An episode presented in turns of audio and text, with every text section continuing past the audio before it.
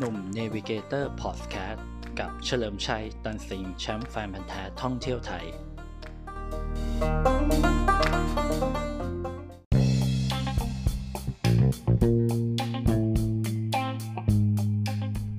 สวัสดีครับ กลับมาพบกับหนุ่ม Navigator Podcast กันอีกครั้งนะครับฟังเรื่องผจญภัยเรื่องเดินทางท่องเที่ยวไทยกันนะครับ ก็ไม่น่าเชื่อนะฮะแบบ EP ที่ 50 ละ ครึ่งร้อยทำไปได้ คือก็อย่างที่เคยบอกนะครับ ก็เป็นสิ่งที่เราชอบอันเนี้เราก็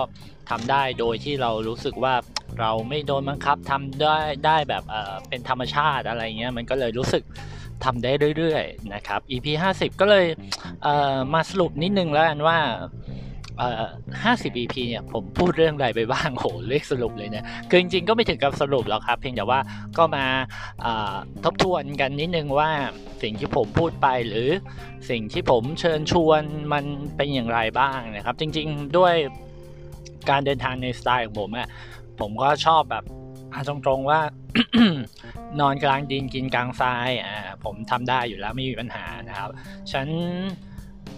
การไปพักแบบฟิลแคมปิ้งอะไรเงี้ยหรือแบบว่าเดินทางแบบค่ำไหนนอนนั่นนี่ผมก็จะถนัดมากนะครับ ก็เเรื่องของการกางเต็นท์เรื่องของการใช้ชีวิตแบบแคมปิ้งเงี้ยผมก็พอพอมีความรู้บ้างนะครับ แต่ผมก็ไม่ถึงกับมีความเชี่ยวชาญแบบว่าเฮ้ยมันต้องแบบอุปกรณ์ชิ้นนี้ชิ้นนั้นอะไรเงี้ยไม่ถึงขนาดนั้น คือผมก็ไม่ได้สายอุปกรณ์มาก เพราะว่าจากการเดินทาง ไปแต่ละครั้งเนี่ยการแคมปิ้งผมว่าบางทีอะเลสิตมอร์ดีที่สุดเลย คือน้อยแต่มากคือทุกอย่างคือเต็นท์หลังหนึ่งถุงนอนอันนึงแล้วก็เตาแก๊สอันนึงนะครับก็น่าจะโอเคละ คือที่เหลือมันก็เป็นสิ่งที่แบบว่าเราหาซื้อได้ตามรายทาง แล้วก็ใช้แล้วก็ทิ้งได้อะไรเงี้ยไม่เกะกะ กระเป๋าไม่เกะกะเวลาเราแบกของอะไรเงี้ยซึ่งซึ่งผมให้ความสำคัญอะไรตรงนั้นมากกว่านะครับสำหรับมุมต่างๆ หรือสถานที่ท่องเที่ยวต่างๆ ที่ที่แบบมันแบบเเกือบลับอะไรเงี้ยหรือแบบเป็นที่แบบว่า hidden place ที่แบบคนไม่ค่อยรู้จักอะไรเงี้ยผมก็นำเสนอไปในหลาย ๆ ที่นะครับ เพียงแต่ว่าถ้าคนฟังเนี่ยสมมติคนฟังแบบ ห้าสิบล้านคนเนี่ยเยอะขนาดนั้น คือผมผมเชื่อนะครับว่าว่ามันต้องมีคนเคยไปอยู่แล้วแหละ มันไม่มีใครไม่เคยไปสถานที่ท่องเที่ยวหรือที่นะตรงนั้นแบบว่าคนไม่เคยเห็นเลยอย่างเงี้ยผมว่ามันไม่มีทาง อย่างน้อยคนที่ทำมาหากินอยู่บริเวณนั้น ชาวบ้านหมู่บ้านบริเวณนั้นอะไรเงี้ยก็ก็เป็นกลุ่มคนที่ที่เขาแบบว่าเห็น มาก่อนแล้วนะครับ อย่างยกตัวอย่างให้ฟังอย่างกรณีเรื่องของไอสวนดอกไม้ที่ I Love Flower Farm เนี่ยที่เชียงใหม่เนี่ยที่มาดังเมื่อสักปี 2 ปีที่ผ่านมาเนี่ยคือเขาก็ปลูกเป็นอาชีพกันเป็นมาเป็น 10บสปีแล้วนะ คือเขาก็คิดว่าก็คือขายดอกไม้ออกจากสวนไปพ่อค้าคนกลางรับไป หรือเอาไปส่งตามต่างๆ ในที่เชียงใหม่ก็โอเคอะไรเงี้ยแต่พอแบบว่าเอ้ยมันเกิด วิกฤตมันเกิดเรื่องของขายไม่ออกอะไรเงี้ยต้นไม้ก็ตายไปตามฤดูกาลอะไรเงี้ยหรือเรื่องของอมแมลงนะสภาพอากาศไม่เป็นใจก็เลยต้องหาวิธีทางออก ฉะนั้นคนที่คิดก่อนอย่างเช่น I Love Flower Farm เงี้ยก็จะแบบมองอีกมุมหนึ่งอะไรเงี้ยมันก็มันก็เป็นเรื่องของกระแสของความคิดของคนรุ่นใหม่ด้วยนะครับ ก็คือแบบเอ้ยมันน่าจะมาทำเป็นสถานที่ท่องเที่ยวได้ให้คนมา ชมสวนดอกไม้แล้วก็ถ่ายรูปเป็นเก็บเงินถ่ายรูปแล้วก็มีกิฟต์มีเครื่องดื่มให้เล็กๆน้อยๆเกี่ยวกับสมุนไพรอะไรก็ว่าไปผมเชื่อนะว่าตอนที่เขาคิดอย่างเงี้ยแถวๆนั้นไม่มีใครเห็นด้วยหรอกแม้แต่แบบครอบครัวเขาเองเพียงแต่ว่าเออมันอาจจะต้องลองดูว่าแบบเฮ้มันมันได้ผลไหมเพราะว่ายังไงเขาก็มีทรัพยากรมีสวนดอกไม้อยู่ในมือแล้วนะ พอทำออกมาแล้วมัน work ไงฮะ พอ work แล้วคนชาวบ้านแถวนั้นก็ร้องโอ้โหเลยแบบเฮ้ยมันเป็นไปได้เว้ยมันหารายได้จากการแบบเก็บเงินค่าชมสวนได้เงี้ยแถวนั้นก็มีรายได้เพิ่มขึ้นนะก็คือออย่างสวนนี้ I Love Flower Farm คิด 80 บาทใช่ไหมแบบมีเครื่องดื่มให้บางสวนก็เลยลดราคาลงเหลือ 50 บาทอะไรเงี้ยอาจจะไม่ได้มีอะไรให้มาก บางส่วนก็คิดแค่ 20 บาท เข้าไปถ่ายรูปเฉย ๆ อะไรเงี้ย ก็มันก็เกิด community ของอสวนดอกไม้ขึ้นมาอะไรเงี้ย นะครับ คือก็แค่จะบอกว่าความไม่ความลับสถานที่ท่องเที่ยวลับหรือที่แบบเอ่อที่ Amazing จริง ๆอะหรือแบบไม่เคยเห็นจริง ๆอะในเมืองไทยหรือในโลกนี้ผมว่ามันไม่มีจริงหรอก มันมีมันมีแต่คนเห็นน้อยหรือเห็นมากนะครับ ฉะนั้นสิ่งที่เราคาดหวังเวลาเราเดินทางท่องเที่ยวไปเนี่ย เราอาจจะไม่ได้คาดหวังว่า คือคือตัวผมนะไม่ได้คาดหวังว่าผมจะไปเจอที่แปลกกว่าคนอื่น ผมอาจจะไปที่เดียวกับคนอื่นแหละ แต่ผมแค่มองอีกมุมให้แปลกกว่าคนอื่นเท่านั้นเองอืมมองไม่ไม่ถึงกับแปลกด้วยมองให้เหมือนเป็นกลางอะว่ายังไงธรรมชาติมันก็มันก็เป็นธรรมชาติแต่มันก็เปลี่ยนแปลงไปทุกฤดูกาลนะเราไปต้นปีก็ให้อารมณ์หนึ่งนะครับ ไปกลางปีหน้าฝนก็อารมณ์หนึ่งไปปลายปีหน้าหนาวก็อีกอารมณ์หนึ่งคือ ผมว่าธรรมชาติมันให้ความรู้สึกที่ไม่เหมือนกันอยู่แล้วอะเพียงแต่ว่าคนที่อยู่ที่นั่นชาวบ้านที่อยู่ที่นั่นก็อาจจะชินคุ้นชินชินชากับบริเวณนั้นก็เลยไม่รู้สึกอะไรว่ามันสวย หรือมันมันแบบมันพิเศษกับเขาอย่างไรนะครับ คือเวลาเราเดินทางอยากให้มองในมุมอะไรที่มันแบบว่ามองมุมเป็นธรรมชาติตัวเป็นตัวตั้งดีกว่าประมาณนั้นนะครับ ที่เที่ยวต่างๆที่ผมนำเสนอไปหรือเล่าให้ฟังเนี่ยมันก็แค่เป็นแค่ส่วนหนึ่งปลายนิ้วก้อยของประเทศไทยเองที่ที่ที่แนะนำไปเพราะมันยังมีอีก ผมว่ามีอีกเป็นสิบเป็นร้อยอะที่ที่มันซ่อนอยู่ในเมืองไทย แล้วผมเองก็ยังหาไม่เจอนะ อืมยังหาไม่เจอแล้วก็ยังค้นหาต่อไปนะครับ คือไม่ใช่ว่าทุกครั้งที่ผมเดินทางผมต้องไปที่ใหม่กว่าคนอื่นเสมออะไรเงี้ยไม่จำเป็นเลยบางทีผมอยากไปที่ที่มันยอดฮิตหรือเป็นที่ที่คนเขาไปนี่แหละ แล้วก็อยากรู้ว่ามันเป็นยังไง แบบเอ้ยทำไมคนถึงไปอะไรเงี้ยหรือถ้าไปแล้วเราจะรู้สึกไงบางทีผมก็ชอบนะ ไม่ใช่ไม่ชอบอะไรเงี้ยมันก็เป็นสิ่งที่ผมรู้สึกว่าเอออยากจะนะครับ อยากจะไปเดินทางต่อ อยากจะ ไปอีกเพื่อให้รู้ให้เห็นมากขึ้น แล้วก็เอามาเล่าสู่กันฟัง แต่การรู้เห็นมากขึ้น ยิ่งเดินทางมากขึ้น ยิ่งรู้เห็นมากขึ้น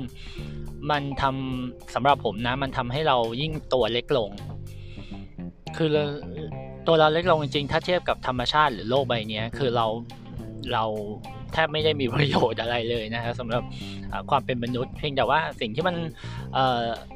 พอจะเก็บเกี่ยวจากตรงนี้ไปได้ก็คือ เรื่องราวต่างๆนะครับ ภาพถ่ายเมมโมรีความทรงจำที่จะมาถ่ายทอดให้แบบทุกคนฟังหรือทุกคนได้เห็นตามตามภาพหรือโซเชียลเน็ตเวิร์กต่างๆนะครับ อันนี้ก็จะเป็นเรื่องอการเดินทางเนะแต่สำหรับเรื่องของบางทีผมก็พูดเรื่องอเรื่องของมาตรการรัฐ มาตรการรัฐบาลนะครับเเกี่ยวกับการท่องเที่ยวไทยนะ ซึ่งก็อย่างที่เห็นนะครับว่าพอเกิดวิกฤต อย่างเช่นเนี่ยโควิด -19 เนี่ยคือมันทำให้เห็นแล้วว่าการท่องเที่ยวไทยอยู่ไม่ได้ เพราะเราไปพึ่งพาเม็ดเงินต่างชาติมากเกินไปนะครับ คือผมใช้คำว่ามากเกินไปนะ คือเราต้องพึ่งพาแหละเพียงแต่ว่าถึงจุดหนึ่งเราควรพึ่งพาตัวเองให้มากนะครับ พยายามลดต้นทุนต่างๆ ให้มันแบบให้มันเยอะหน่อย หมายถึงว่า อย่าไปรับเงินดอลลาร์เงินยูโรมากซะจนลืมเงินบาทไทยนะครับผมก็เลยมองว่าถ้าเราสนับสนุนเรื่องของโรงแรมหรือโฮสเทลหรือโฮมสเตย์ของคนไทยให้มากขึ้นนะครับภาครัฐสนับสนุนมากขึ้นพวกเขาก็อยู่ได้โดยไม่ต้องกังวลว่าเขาต้องไปทำอาชีพอื่นมากมาย อะไรแบบนี้คือแล้วก็สนับสนุนให้คนไทยแบบเที่ยวไทยมากขึ้นนะครับ จะออกแพ็กเกจออกแคมเปญ ออกอะไรก็ตามก็อันนี้ก็แล้วแต่ก็ว่ากันเป็นประเด็นประเด็นไป แต่ว่าสังเกตไหมครับว่าแพ็กเกจพวกนี้มันจะออกในช่วงแบบเอ้ยอยากให้คนไทยเที่ยวช่วยชาติอยากให้เม็ดเงินหมุนเวียนคือมันจะออกในภาวะวิกฤตนะฮะแต่ภาวะปกติเนี่ยรัฐบาลเกี่ยวกับเรื่องท่องเที่ยวไทยเนี่ยถ้าไม่มีอะไรเลย นะครับ คือมันก็จะมีกลุ่มหนึ่งที่ชอบไปเที่ยวเมืองนอกอยู่แล้วแหละคือมันมันเป็นเรื่องปกติอันนั้นไม่ว่ากันนะครับ เพียงแต่ว่าเราเป็นพ่อบ้านอ่าต้องพูดอย่างนี้รัฐบาลเป็นพ่อบ้านเนี่ยถ้าจะดูแลเม็ดเงินเรื่องท่องเที่ยวไทยให้มันดีอะมันก็ต้องดูแลลูกบ้านให้ดีให้อยู่ได้ มันถึงจะอยู่ได้ตลอดนะครับ พอเกิดวิกฤตอะไรแบบนี้ที่รับต่างชาติเข้ามาไม่ได้ มันจะได้แบบไม่มีปัญหาแบบนี้นะครับ ก็หวังว่า มันจะดีขึ้น หวังว่านะครับหวังว่าผมก็รอดูกันต่อไปนะเป็นระดับเชิงนโยบายแล้ว แต่บางทีผมอะไปตามที่ต่างๆเนี่ยไปเจอโฮมสเตย์ต่างๆเนี่ยพอพูดในระดับ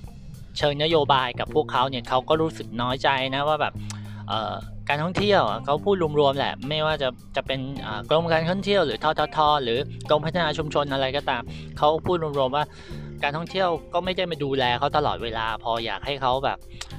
ต้อนรับแขกบ้านแขกเมืองนายอำเภอนายอำเภอนี้ผู้ว่าคนนี้ก็ให้เขานะทำงานขึ้นมาทีหนึ่งทำชิ้นงานเสร็จแล้วพอหมดงานก็ทิ้งไป สุดท้ายก็เหลือแต่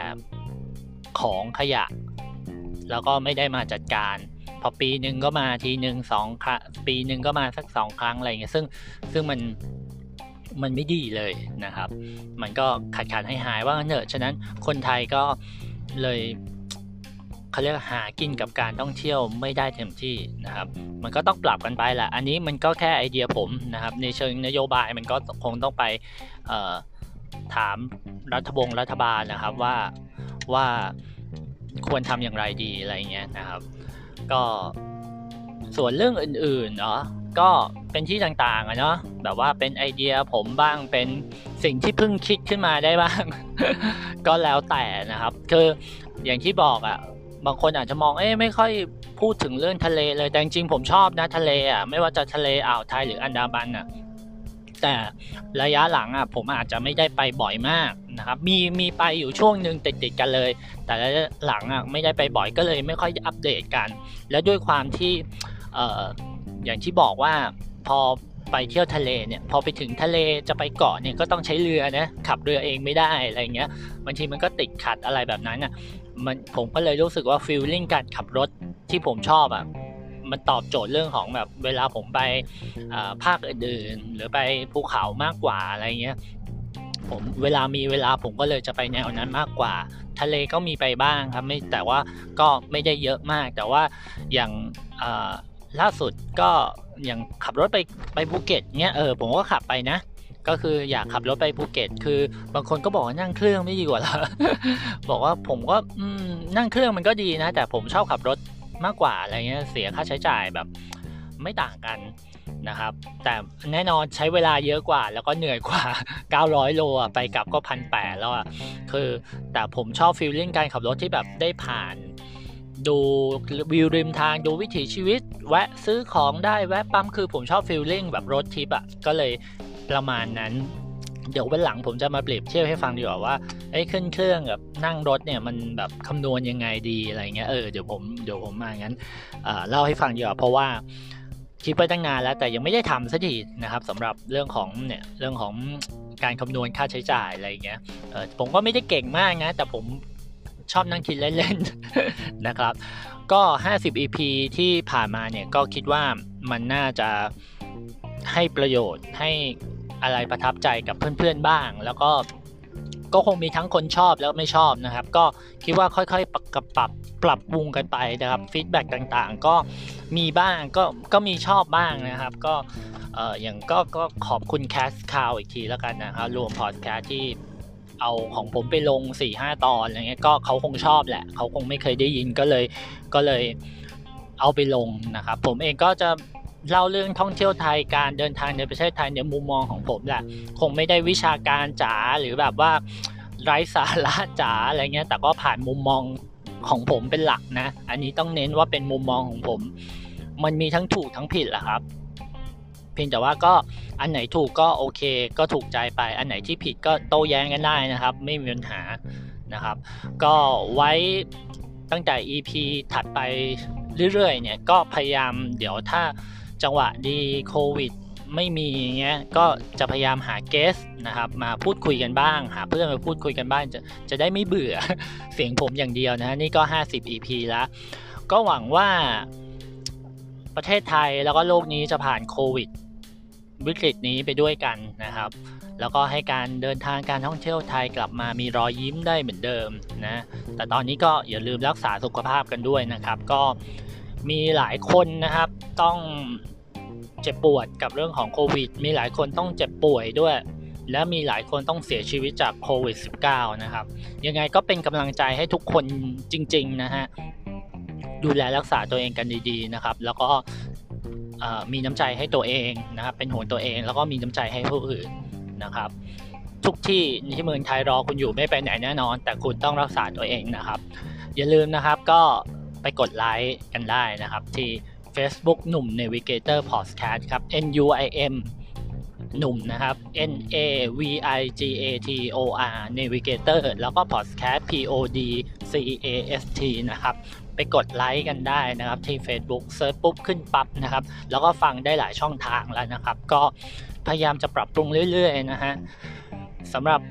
EP นี้ก็ถือว่าเป็นการสรุปคร่าวๆแล้วกันนะครับ แล้วก็ไว้พบกันใหม่กับ EP หน้ากับ EP ที่51 กับความเปลี่ยนแปลงบางอย่างก็น่าจะมีครับน่าจะมีเรื่อยๆนะครับ อย่างน้อยๆต้องมี guest มาพูดคุยบ้างแหละกลัวเบื่อเสียงผมนะครับ โอเค งั้นไว้พบกัน EP หน้ากับหนุ่ม Navigator Podcast สำหรับ EP นี้ สวัสดีครับผม